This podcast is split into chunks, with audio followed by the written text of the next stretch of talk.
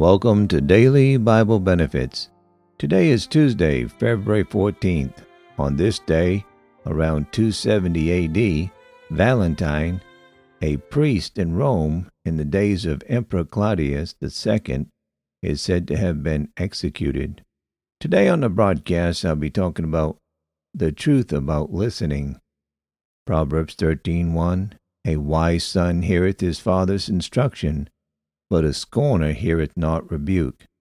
Jethro, Moses' father-in-law, gave good, good guidance to Moses. Exodus chapter 18, verses 14 through 22. And when Moses' father-in-law saw all that he did to the people, he said, What is this thing that thou doest to the people? Why sittest thou thyself alone? And all the people stand by thee from morning unto evening. And Moses said unto his father-in-law, because the people came unto me to inquire of God. When they have a matter, they come unto me, and I judge between one and another. And I do make them know the statutes of God and his laws. And Moses' father in law said unto him, The thing that thou doest is not good. Thou wilt surely wear away, both thou and this people that is with thee. For this thing is too heavy for thee. Thou art not able to perform it thyself alone. Hearken now unto my voice. I will give thee counsel, and God shall be with thee.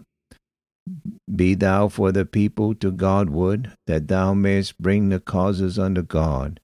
And thou shalt teach them ordinances and laws, and shalt show them the way wherein they must walk, and the work that they must do. Moreover, thou shalt provide out of all the people able men, such as fear God, men of truth, hating covetousness, and place such over them to be rulers of thousands, rulers of hundreds, rulers of fifties, rulers of tens, and let them judge the people at all seasons. And it shall be that every great matter they shall bring unto thee, but every small matter they shall judge. So shall it be easier for thyself, and they shall bear the burden with thee.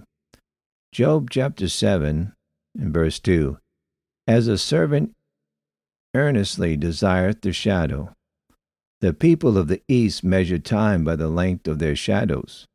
Hence, if you ask a man what time it is, he immediately goes into the sun, stands erect, looks where his shadow terminates, then he measures the length with his feet and tells you nearly the time.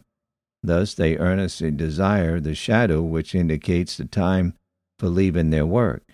A person wishing to leave his toil says, How long my shadow is in coming? If he is asked, Why did you not come sooner? He replied, Because I waited for my shadow. Thank you for tuning in to Daily Bible Benefits.